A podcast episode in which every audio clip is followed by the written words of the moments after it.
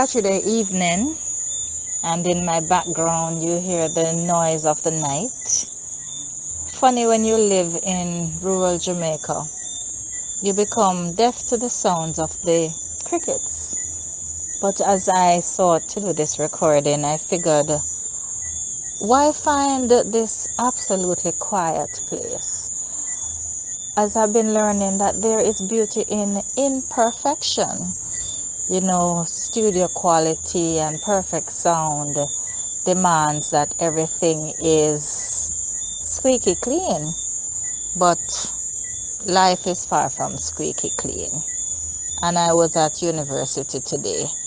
I spent something that I thought impossible. I spent seven hours watching a I would like to call it a class. It's really a show, but for me, I had my virtual notepad and pencil taking notes because although I knew that for me, sitting to watch something for seven hours was never going to happen, here I am, seven hours odd later, with a few interspersed breaks. I've come to the end of it and I have learned so much. And the thing that I wondered when I would be able to talk about came to me and said, now it's a good time to start talking. And what that is, is my marriage. You know, there are people who like to use terms to define things. And for a moment, I was about to say my failed marriage, but I take that back. There was no failure in it because that would have meant that I would have lived a life of failure. There were so many successes. So I went through, and this is how I see what has happened. Hold on to your seats, it might not be what you were expecting. So let's go. For starters, and I'm not going to give advice, I'm just going to say it as I see it, and who knows? Maybe another few months, weeks, years, I might see it in a different light. But I think I'll see it like this for for a while. You know, we have to call things what they are. And uh, when I met my then spouse, I was going through a lot emotionally. I had not long before suffered a nervous breakdown of sorts. I was teetering on suicidal tendencies. I was rejected and lost. I wanted to belong. I wanted to be a part of something that mattered.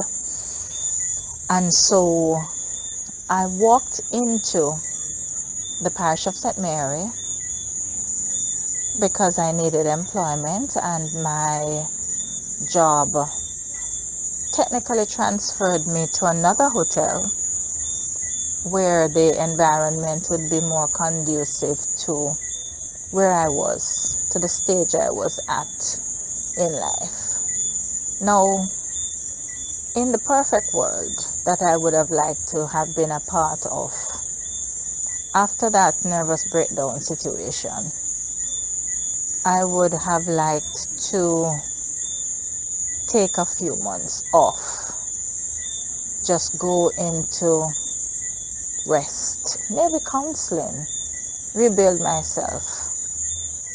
But back then, my situation didn't allow it. You see, I had a mother who had determined that I needed to take care of her hand and foot. But at the time, I didn't see it that way. What I did know, though, was I had no support.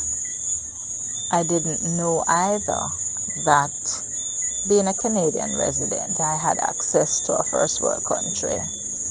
And even though my father had by this time rejected me, disowned me, he had already got me landed in Canada. So it wasn't about him, it was about my rightful place. I didn't know all of that. Nobody told me. The Canadian High Commission, you know, that lady who did the last re-entry permit for me was so bitter. And I'm trying to find nice words because everything I do moving forward, I want it to be positive. But I have to call some things as they are. Because the statement that was made was they had issued me a re-entry permit before as I had done a year in Spain on a scholarship, and so they had given me grace of a year to be out of the country. And upon my return, their instruction was to come back to them and get a re-entry permit and uh, go back to Canada as soon as possible. Now, when that expired, I applied for a second one because by then the turmoil in life and family was of such that I was not able to return within the specified time. Now, hindsight tells me, and not only hindsight, having gone back to Canada 23 years later on a visitor's visa, informed me that Canada was mine to access at any time without all the bureaucracy that was set in front of me.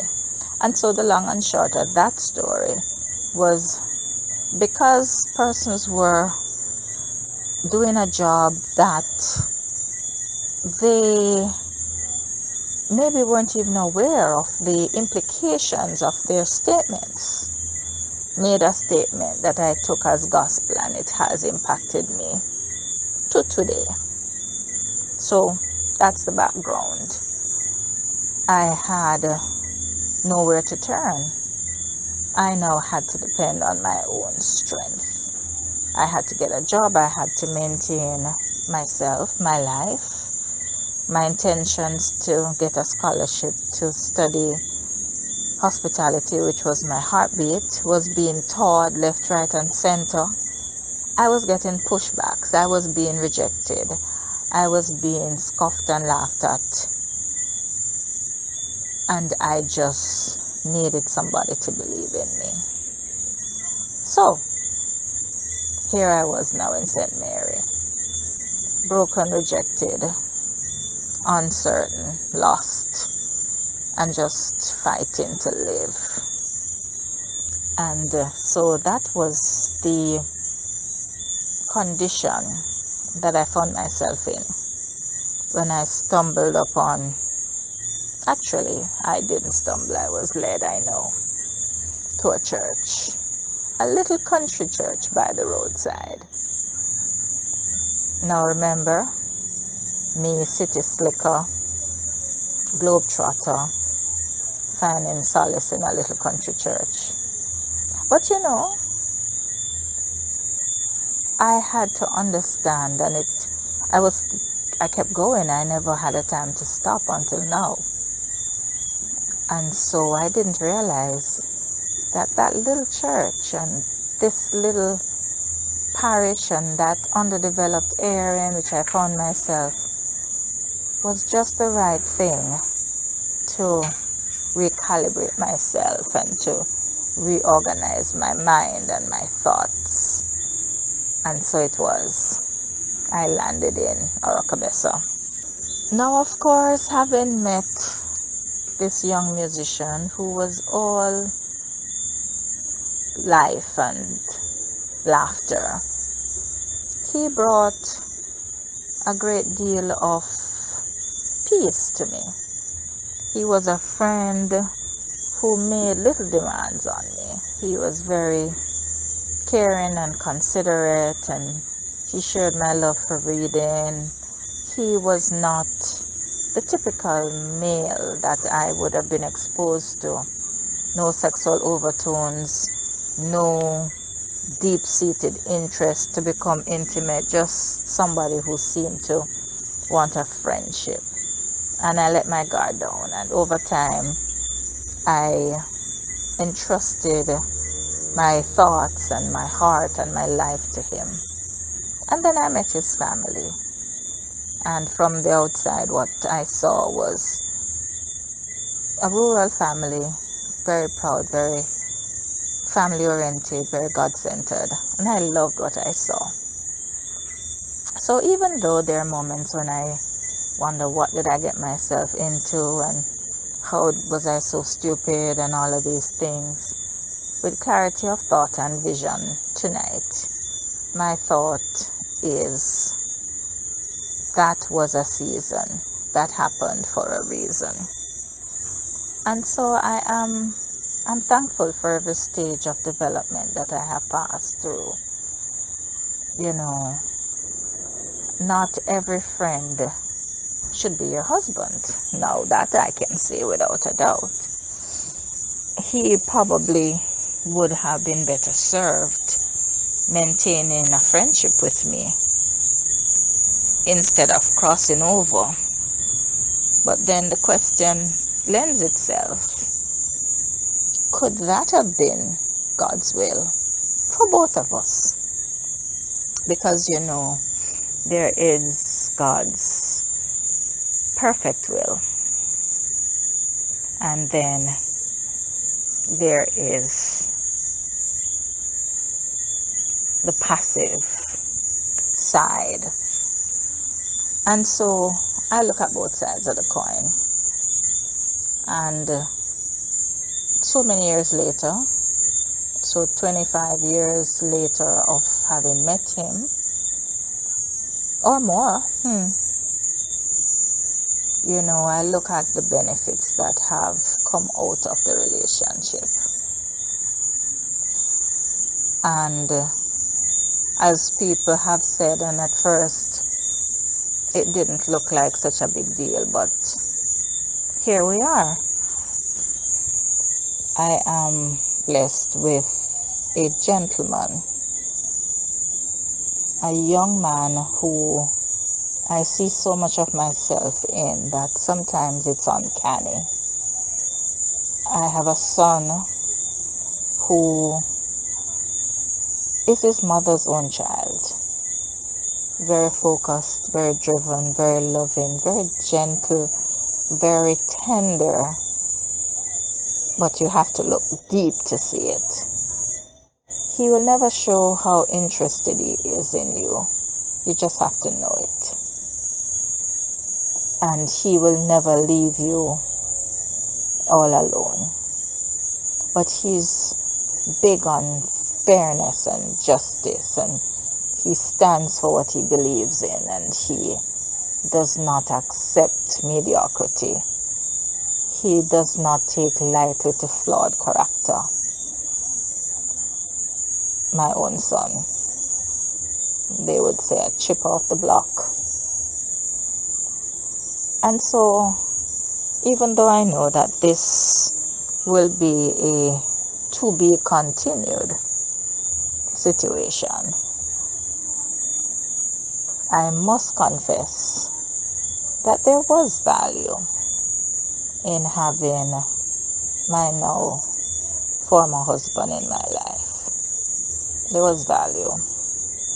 I think I came into his life to give him structure, to organize how he would run his life, to lead him into opportunities and to open doors that normally would not have been open for him. I came with all of that. He chose not to take it. I think the value he brought was being able to hold on to a love of God, a strong sense of knowing what God wants, at least an introduction to it, because upon closer inspection, I discovered it was having a form of godliness but denying the power thereof. Because you see, our Christianity has been flawed, much to the delusionment of many of our people.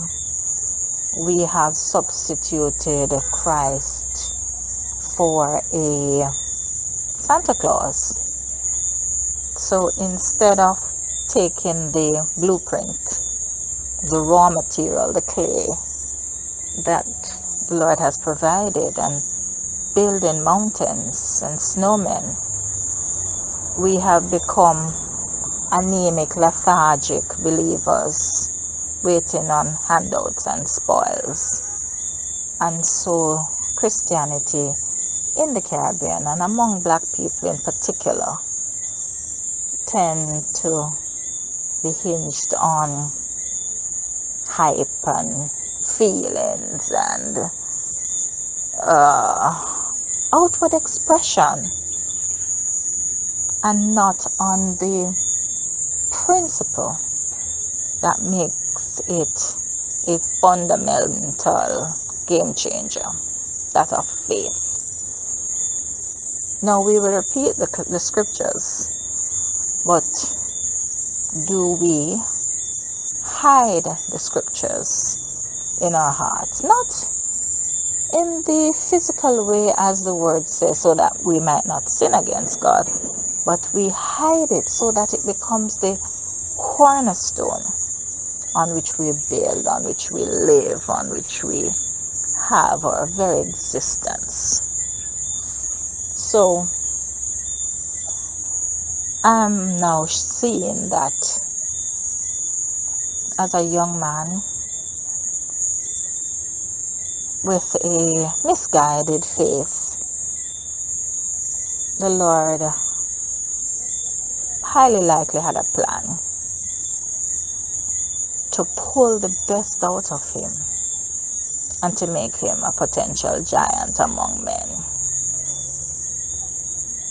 one of the things that our men, our black men, our Jamaican men do not agree to is the fact that they're afraid.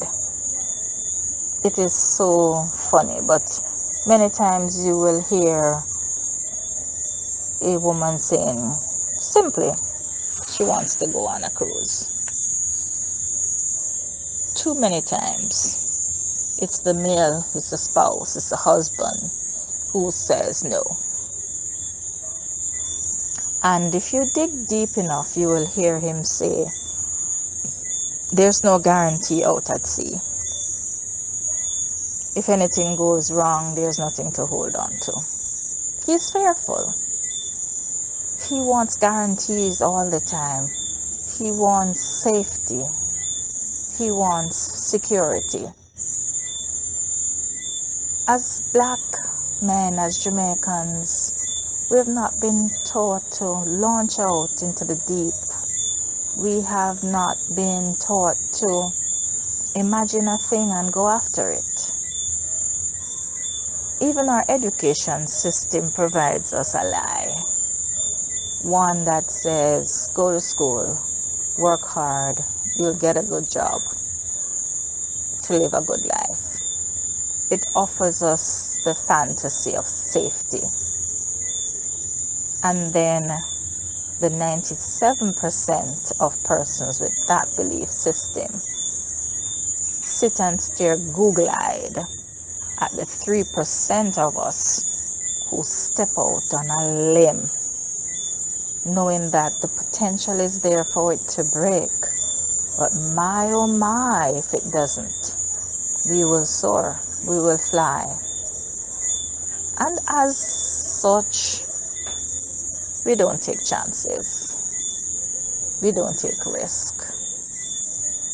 We stay very close to the shore, both phys- physically and figuratively. And that was the person I married.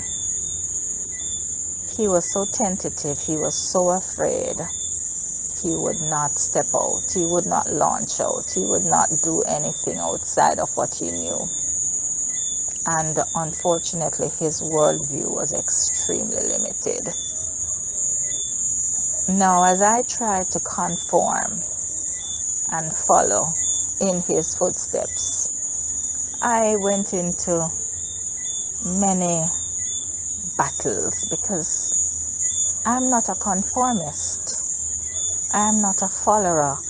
I hate standing in a line and not knowing what's going on ahead of me. I'm always trying to look around the persons or the whatever is blocking me. I need to know what's going on up ahead.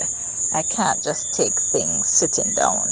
So much to my surprise, opportunities came for him. You know, I strongly believe that the Lord provides for you.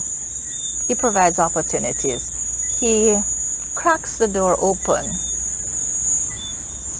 shows you a glimmer of light, and something inside of you needs to become ignited enough for you to want to push the door open to see if that could become something for you. As I saw it, there was nothing that propelled him to push the door open. And so, opportunity after opportunity after opportunity came and went, and he simultaneously shut them all down using one major excuse after another, but equaling the same thing. No, no, no, not gonna do it. No, no, not for me. But then he would see his pregnant wife, me, without the sustenance to take care of a growing fetus and not be moved into a desire to do whatever it takes to provide. He would see the birth of his child with a wife who would have uh, potentially died along with the child had it not been for medical science and God's intervention. It never moved him enough to a place of performance and provision. And as life continued, he never understood what it took to be a man, to be a husband, to be a father, to provide shelter, to ensure food security, to enable opportunities it just was not a thing for him. He was living under the guise that miraculously, out of the clear blue skies, God would provide. And therein lies the crux of the matter. No, the intention is not to belabor what he was and what he did. I have done that in my personal space and time. Instead, it is to make peace with myself, knowing that we all face obstacles, we all face crossroads, we all have difficulties, and the decisions we make impact directly what our outcomes will be. So I discovered a day before the 24th year of marriage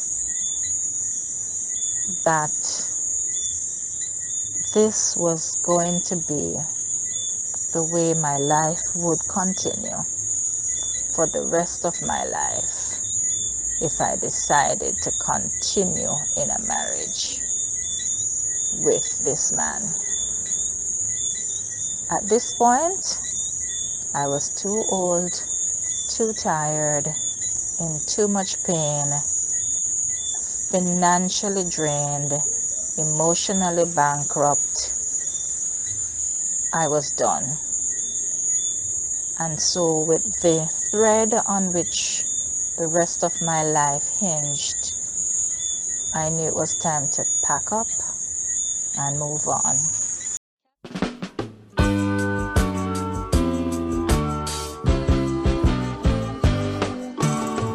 One more Jamaican gone abroad. Disciple leave the yard. But if you think so, we are gonna stand up and wait. No way while we hold the gate for you. Nothing so at all. But I'm an Anya. I'm an Banya.